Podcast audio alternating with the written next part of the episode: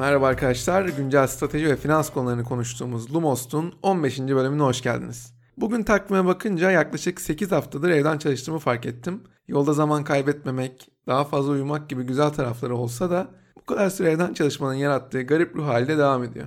Lumos'un geleneksel hatırlatmayla başlayalım. Podcast'in tüm bölümlerine ve dinleyebileceğiniz tüm platformlara lumos nokta net üzerine ulaşabilirsiniz. Podcast'in tam metnini ve kullandığım kaynakları yine lumos nokta net'te paylaşıyorum. Apple Podcast ve Ekşi Sözlük üzerinden bıraktığınız yorumlar, Twitter'da yaptığınız paylaşımlar için çok teşekkür ediyorum sizlere. Instagram, Twitter ve Facebook üzerinden Lumos'u takip etmeyi unutmayın lütfen. Bir önceki bölümde platform temelli işlerin tanımını yapmış ve kendi içini nasıl sınıflandırabileceği üzerine yorumlarda bulunmuştuk.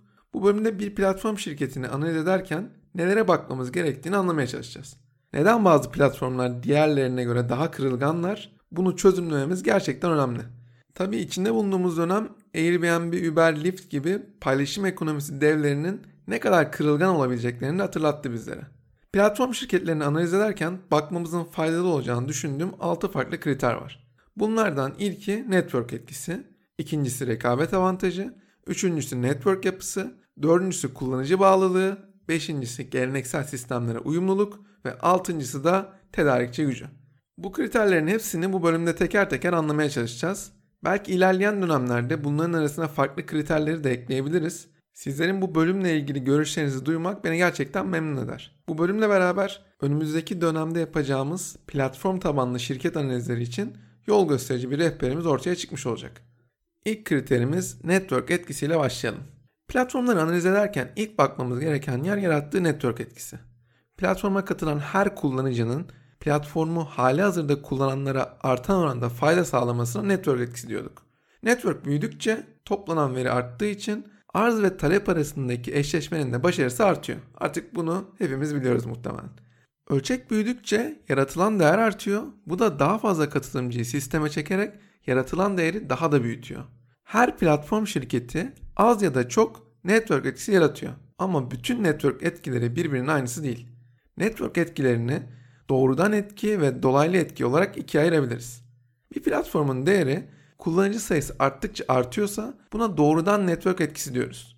Bir sosyal ağ değerlendirirken en önem verdiğiniz özellik arkadaşlarınızla ya da aileniz tarafından kullanılıp kullanılmadığıdır. Facebook için düşündüğümüzde kullanıcı sayısı arttıkça platformun değeri de artıyor. Yani doğrudan network etkisi deyince Facebook örneğini hatırlamakta fayda var. Dolaylı ağ etkisi ise platformu kullanan belirli kullanıcı grubunun platformdaki başka bir kullanıcı grubuna bağlı olarak etkilenmesi.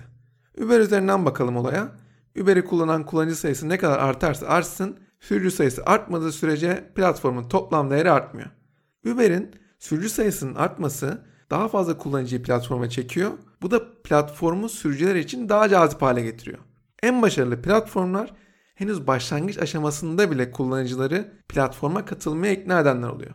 Facebook, Google gibi sadece kullanıcıları ikna etmesi gereken doğrudan network etkisinden yararlanan platformların işleri görece daha kolay. Uber, Airbnb gibi birden fazla kullanıcı tarafını ikna etmek zorunda olan dolaylı network etkisine sahip platformlar için ayakta kalmak görece daha zor. Dolaylı network etkisiyle büyüyen şirketler için başlangıç aşaması hem heyecan verici hem de oldukça zor bir an. Platformların başlangıcında hiçbir kullanıcı başarısız olabilecek ya da yeterince ilgi görmeyecek bir hizmete zaman ve kaynak ayırmak istemiyor. Öte yandan platformun vaat ettiği değeri yakalayabilmek için de kullanıcı sayısını belli bir rakama ulaştırması gerekiyor. Yani kritik müşteri sayısına erişmek için yeteri kadar tedarikçiye ulaşmanız hayati önem taşıyor. Tedarikçilerin gelmesi de yeterince alıcının gelmesine bağlı. Yani tam bir tavuk yumurta ikilemi. Bu sorunun üstesinden gelebilenler hayatlarına devam ediyorlar. Gelemeyenler için ise hikaye pek de parlak değil. Eğer şirket ihtiyaç duyduğu kullanıcılara halihazırda sahip olduğu başka bir platformda sahipse her şey onun için daha kolay oluyor. Bir endüstri dikeyinden bahsediyorum burada. Oldukça başarılı, değişik başka alanlarda da kolaylıkla genişleyebiliyor. Bunun görünmez faydası da pazarları birbirlerine bağladıkça platformun rekabet gücünün de artması. Bugün Amazon'un perakendenin ötesine geçip müzik stream, cloud, video stream gibi çok farklı alanlara girebilmesinin sebebi bu. Apple Music için platformuna kullanıcı çekmek halihazırda milyonlarca Apple kullanıcısı olması sebebiyle pek de zor olmasa gerek. Tabii ki her şirket Apple ve Amazon kadar şanslı değil. Geniş bir kullanıcı kitlesini çekemeyen platform şirketleri sistemde çok az kullanıcı olsa da özel ve bağımsız bir değer sunmak zorunda. Bu noktada niş bir müşteri grubunu hedeflemek doğru bir strateji olabilir. Çok güzel bir örnek var. Yelp'in bu stratejiyi oldukça güzel uyguladığını görüyoruz başlangıçta. İlk olarak San Francisco'da etnik yemeklere odaklanıyor Yelp. Belli bir grubun ilgisini çekiyor. Sonra ağızdan ağza yayılıyor. Amerika'nın tamamında küçük işletmelerin değerlendirildiği bir platform haline geliyor. Yelp büyüdükçe platformuna da yeni özellikler ekliyor. Bunlar rezervasyon alma olabilir, online siparişlere yönlendirme olabilir, indirim vermek olabilir. İşte eğer Yelp en başta her sektörün ve her işin değerlendirildiği bir platform olarak yola çıksa muhtemelen bugün geldiği noktaya gelmesi oldukça zordu. Böylece ilk kriterimizi bitirdik. Platformların analizinde ikinci kritik noktamız da rekabet avantajlarına sahip olup olmadı. Aynı konuda rekabet eden birden fazla platform olduğunda kullanıcıları platforma katılmaya ikna etmek zorlaşıyor. Eğer platformun rekabette farklılaşabileceği alanlar çok sınırlıysa iş dönüyor dolaşıyor fiyat üstünden rekabete çıkıyor. Kullanıcıların güvenini kazanmak için ünlü veya önemli katılımcıları platforma çekebilmek yapılabilecek iyi hamlelerden biri bence.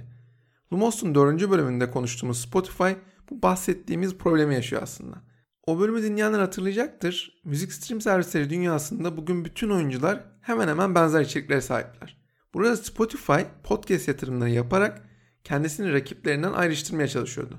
Oyun konsolu dünyasını düşündüğümüzde de benzer bir problemin varlığını görüyoruz. Çok başarılı oyunların platformda bulunabileceğinin garantisini vererek yeni kullanıcılar kazanmanız görece zor. iki binli yılların başlarında Sony PlayStation konsol piyasasının tek hakimiydi. Böyle bir network etkisine rağmen Microsoft Xbox piyasaya çıktı ve Sony'ye rakip olabilmeyi başardı. Çok küçük bir teknolojik avantaj bir platformun diğerinden daha üstün kılabiliyor. O yüzden sürekli olarak liderin değiştiği bir yarıştan bahsediyoruz. Kinect teknolojisini hatırlayanlar vardır. Oyun konsollarında joystick kullanmak yerine kol ve bacak hareketlerinizi algılayarak oyun oynuyordunuz bu teknolojiyle. Bu teknoloji Microsoft Xbox'ı rakibinden kolaylıkla bir adım öne taşımıştı. Bir başka fark yaratan unsur da platforma özel katılımcıların yarattığı etki. Böyle bir etki deyince aklıma direkt Halo oyunu geliyor. Birçok oyunsever için Halo başlı başına Xbox'ın tercih edilmesinin sebebi. Yani platformunuzda ne kadar çok oyun olduğundan çok başka platformlarda olmayan oyunlarla avantaj yaratabiliyorsunuz. İkinci kriterimizi de böylece bitirdik. Platformları analiz ederken üçüncü kritik noktamızda platformun sahip olduğu ağın yapısı. Birbirinden izole, birçok farklı kümeden oluşan networklerin gücü tahmin edildiği kadar yüksek değil. Uber'in sahip olduğu kırılganlığın temelinde bunun yattığını düşünüyorum ben. Şimdi biraz detaylara bakalım. Uber bölümünde şirketin tek bir şehre odaklanarak başarı kazanmanın mümkün olduğu bir iş yaptığından bahsetmiştik. Dünyada ne kadar büyük bir network'e sahip olursa olsun her yeni şehir Uber için baştan başladığı bir oyun gibiydi. Bunun temel sebebi Uber çok büyük bir network'e sahip olsa da her şehrin birbirinden bağımsız küçük küçük network'lere sahip olması. Bu sayede yerel bir oyuncu sadece fiyat üzerinden ya da lokal bazı ayrıntılara dikkat ederek Uber'i zor durumda bırakabiliyor. Mevcut durumu düşünelim. New York'ta Juno ya da Via'nın Uber'i zor durumda bırakması buna örnek gösterilebilir bence. Burada bazılarınızın karşıt bir önerme sunduğunu duyar gibiyim. Yerel bir rakip var, bir süre sonra ayakta kalamayacak ve büyük oyuncular rekabette tek başına kalacaklar. Yani bir noktada kırılganlık ortadan kalkacak. Belki bazı örnekler için haklı olabilirsiniz ama bunun çok benzerini Uber'in rakibi Didi için yaşamıştık. Didi, Çin'in en büyük araç paylaşım platformu. iki bin on beş yılında Didi'nin yaptığı ilk hamle rakibi Kuadi ile birleşmek olmuştu. Sonrasında da Çin'deki en büyük rakibi Uber ile girdiği mücadeleyi kazanmıştı. Rakibinden yüzde on beş hisse vermişti ve Uber'in tüm operasyonlarını devralmıştı. Rekabet ortadan kalkınca ne oldu? En büyük gider kalemlerinden biri olan sürücülere ve yolculara yönelik teşvikler azaltıldı. Bu sayede marjlar arttı, Didi karlı bir platforma dönüştü. Ancak bir kez daha birbirinden izole, birçok farklı kümeden oluşan networklerin gücünün ne kadar az olduğu ortaya çıktı. Her şey mükemmel gidiyorken iki bin on sekizin başlarında Meitan isimli şirket Şangay'da kendi araç paylaşım sistemini kurdu. Başlangıçta sürücülerden hiç komisyon almadılar. Sonrasında da sadece yüzde sekiz komisyon aldılar. Buna karşılık Didi'nin komisyon oranları yüzde yirmilerdeydi. Meitan'ın böylesine cömert olması onun çok hızlı bir şekilde pazar payı kazanmasını sağladı. Meitan'ın bu başarısı da başka şirketlere cesaret verdi. Alibaba'nın harita uygulaması Gademap benzer bir stratejiyle artık yakından tanıdığımız Wuhan'ın da içinde bulunduğu birkaç şehirde hizmet vermeye başladı. Tüm bunlar yetmezmiş gibi Çin'in Booking nokta com'u olarak bilinen C-Trip de bu işe girmeye karar verdi. Didi'nin hiç istemediği fiyat rekabetine girmekten başka çaresi kalmadı bir kez daha. Yani ne kadar büyük bir network'e sahip olursanız olun, bu network birbirine izole alt networklerden oluşuyorsa network avantajınızı koruyamıyorsunuz. Airbnb'ye baktığımızda küresel bir network görüyoruz. Uber'in aksine dünyanın büyük bir bölümünde var olan tek bir küme gibi. Airbnb'ye rakip olmak istediğinizde lokal bir bakış açısının yeterli olabilme şansı yok. Dünyanın her yerinde ev sahiplerini ve kullanıcıları ikna etmek zorundasınız. Uber'in kullanıcının sadece bir şehirde yaşayan insanları ikna etmesi yeterli oluyor. İşin doğası itibariyle Airbnb şehirler arası seyahatten besleniyor, Uber şehir içi seyahatten besleniyor. Airbnb'ye gerçekten ciddi bir rakip olmak isteyen şirketin küresel bir oyuncu olmaktan başka şansı yok gibi. Airbnb gibi küresel networklere sahip platformların rekabet avantajı her zaman çok daha fazla. Platformları analiz ederken dördüncü kritik noktamız da kullanıcıların platforma ne kadar bağlı oldukları. Satıcı ile alıcı arasında bir kez başarılı bir işlem yapıldıktan sonra tarafların bundan sonraki işlemlerde platformu kullanıp kullanmadıkları. İşte bu çok önemli bir soru. Platform taraflar arasındaki güven ortamını yaratmak zorunda. Gelir modelini aracılık veya işlemden komisyon almaya kuran platformlar için bunu yapmak platformun belki de en önemli görevi. Platform öylesine bir değer üretmeli ki kullanıcılar her seferinde kendilerini platform üzerinden işlem yapmak zorunda hissetmeliler. Teoride bu söylediklerim kolay ama pratikte bu kadar kolay mı? Hadi gelin bir bakalım. Şimdi mutlu bir ev benzeri bir platformdan temizlikçi aradığımızı hayal edelim. Platform yardımıyla çok iyi bir temizlikçi bulduk ve işinden de çok memnun kaldık. Aynı kişiyi tekrar çağırmak için platformu kullanma ihtimalimiz nedir? Temizlikçi gözünden de bakalım. Uygun zaman dilimlerini doldurmuş, bu temizlikçi platforma ihtiyaç duyar mı? Homejoy, mutlu bir evin San Francisco'daki benzeri, tam da bu yüzden kapanmak zorunda kalmıştı. Temizlikçi örneğini bebek bakıcısı, oyun ablası, özel ders hocası gibi tekrarlı diğer işlerle çoğaltabiliriz. Platformların bu problemlere ne kadar akıllıca çözüm ürettiklerine göre platformun değeri artıyor ya da azalıyor. Çoğu platformun aklına ilk gelen çözüm kullanıcıların iletişim bilgilerini paylaşmalarının önüne geçmek oluyor. Bazıları da tarafların platformda uzun dönemli kalacaklarını garanti altına almak için kontratlar yapıyorlar. Bunların ne kadar yeterli çözüm olduğu bence tartışmalı. Kullanıcıların işlerini ne kadar zorlaştırırsanız sizin platformunuzdan ayrılıp rakip platforma geçme ihtimalleri de o kadar yükseliyor. Kritik nokta kullanıcılar için ne kadar değer yaratıldı. Peki nasıl değer yaratabilirsiniz? Sigorta hizmeti verebilirsiniz. Yaşanan problemlerde arabuluculuk yapabilirsiniz.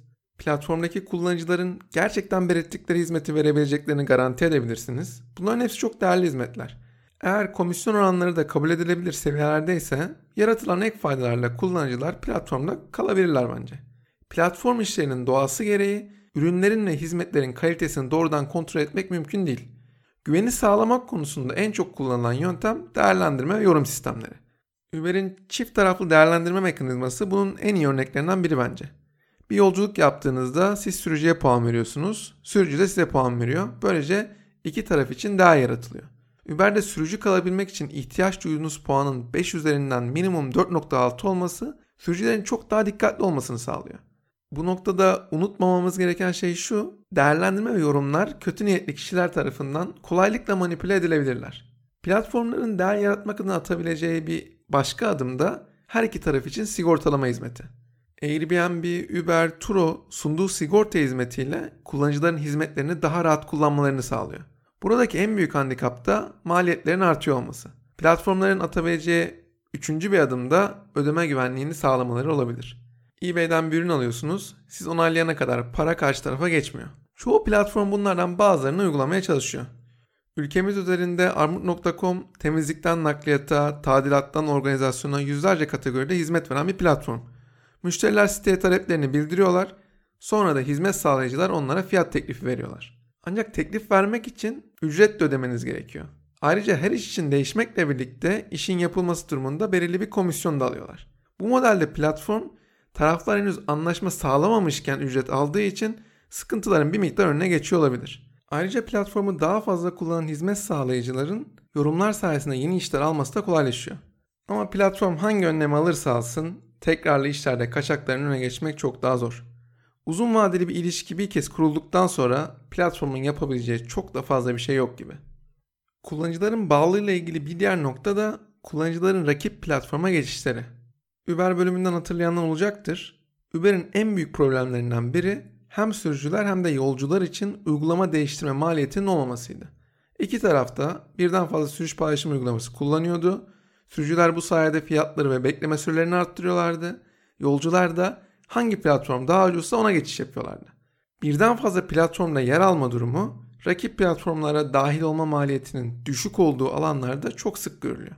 Restoranların birden fazla rezervasyon sitesinde bulunması, satıcıların birden fazla ticaret sitesinde yer alması gibi örnekler çoğaltılabilir. Burada atılabilecek en önemli adım da pazarın en az bir tarafını sisteme bağlamak. Genelde hizmet sağlayıcı tarafının sistemde kalmasına yönelik adımlar atıldığını görüyoruz. Örneğin Uber, sürücülerin sistemde çalışmasını cazip kılmaya çalışıyor. En yoğun saatlerde çevrim dışına düşmeyen ve belirli sayıda yolculuğu tamamlayan sürücüler Uber'den prim alıyorlar. Birden fazla platformda var olmanın maliyeti düşük ise şirketlerin bunun önüne geçmesi çok da kolay değil. Platformların kullanıcıların sadakatini arttırmak için teşviklerden ne kadar yararlandıkları bir başka konu. Cömert promosyonlar sayesinde platformunuzu hızlıca büyütebilirsiniz ama bu durumda sizin kârlılığa ulaşmanızı o derece zorlaştıracaktır.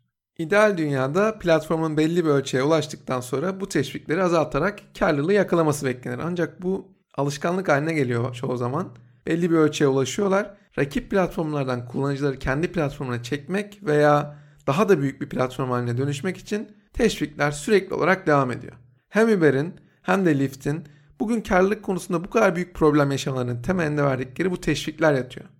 Platformların analizi sırasında beşinci kriterimizde platformun geleneksel sistemlere uyumluluğu. Platformların çoğunun daha önce yaptığımız bir işe farklı bir yaklaşım getirdiğini görüyoruz. Geleneksel sistemlere uyumlu bir yapıda olması kullanıcıların sisteme katılabilmesini de kolaylaştırıyor. Kullanıcılar yeni bir platforma geçmek için ne kadar az zaman ve para harcarsa ikna etmek de o kadar kolay. Yeni ödeme platformlarının tamamında Visa ve Mastercard desteğinin olması bunun çok güzel bir örneği bence. Bir başka örnek de Bitaksi. Bitaksi, taksi sürücüleriyle yolcuları buluşturan ve akıllı telefon sayesinde taksi çağırmayı sağlayan bir platform. Bitaksi, Uber'in aksine taksicileri merkezine alan bir yaklaşımda bulunduğu için devamlılık problemi de yaşamadı. Böylece beşinci kriterimiz de bitti. Platformların analizi sırasındaki altıncı kriterimiz de tedariklerin gücü. Bundan bir önceki bölümde de biraz bahsetmiştim. Facebook açısından bakınca içerik üretenlerin hepsi aynı değerde. New York Times'tan bir makale ya da paylaşılan herhangi bir resim aynı şekilde ele alınıyor. Tedarikçilerin gücü yok denecek kadar az. Google da içerik sağlayıcılara biraz daha fazla değer verse de Facebook gibi arama sonuçları kaynaklarına bakılmaksızın aynı şekilde sunuluyor. Tedarikçilerin gücü yine yok denecek kadar az burada da. Madalyonun diğer tarafında da Apple ve Microsoft var. Apple her şeyden önce kendi yarattığı deneyim yardımıyla kullanıcıları çekiyor. Ancak iPhone düşünün, eğer içerisinde üçüncü parti uygulamalar olmasa kullanıcıların ne kadarı o sistemde kalırlar, orası tartışmalı bence. Yani tedarikçiler Apple ekosistemi için oldukça değerli. Microsoft da geleneksel olarak tamamen ekosistemi nedeniyle başarılı oluyor. Tedarikçi gücünün en fazla olduğu yapı bu belki de. Tedarikçilerin gücüyle ağ etkisinin neden kaynaklandığı arasındaki ilişki şirketlerin yaptığı işteki dominasyonu da belirliyor. Facebook'u düşünelim, doğrudan network etkisine sahip ve içerik sağlayıcıların gücü yok denecek kadar az. Bu noktada değer tamamen Facebook içinde oluşuyor. Bu sayede elde ettiği reklam gelirini kimseyle paylaşmaya gerek duymuyor. Uber için bakalım aynı senaryoya. Dolaylı bir network etkisine sahip ve tedarikçilerin gücü yine yok denecek kadar az. Böyle bir durumda Uber'in pozisyonunu savunmasının neden zor olduğu ortaya çıkıyor. İş modeline aykırı olduğunu bilmekle birlikte Uber kendine ait bir filoyla büyüseydi muhtemelen çok daha rahat savunabilirdi işini.